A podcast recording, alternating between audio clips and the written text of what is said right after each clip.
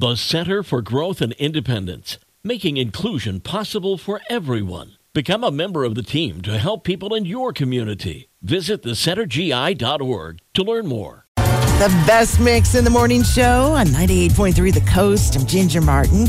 I have your daily dish for you today. Jeopardy fans are speaking out against the fact that the show used the recent burial of Lisa Marie Presley as a clue.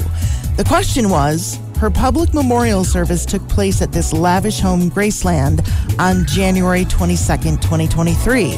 The answer being, of course, who is Lisa Marie Presley? Well, the fans took to social media to register their disgust. One person even wrote, The Jeopardy producers need to get a clue. That was classless and tasteless. Fans of Lisa Marie feel that it's just too soon to use her as a game show answer.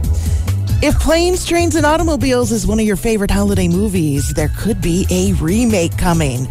Starring Kevin Hart and Will Smith, Kevin recently told Entertainment Tonight that he and Will are writing the script. They're still writing it. But anything good takes time. He says, we'll get there. And when we do, it's going to be what it's supposed to be amazing. And if you love Kevin Costner's character in Yellowstone, you may have heard rumors that he is holding up season five because he's refusing to be on location more than a week. Well, his lawyer is going on the defense saying that's a lie, that's ridiculous, and that Kevin is incredibly passionate uh, passionate about the show and has always gone above and beyond to ensure its success. I, for one, cannot wait to see what will happen to his character in the end. that is your daily dish for this Wednesday from 98.3 The Coast.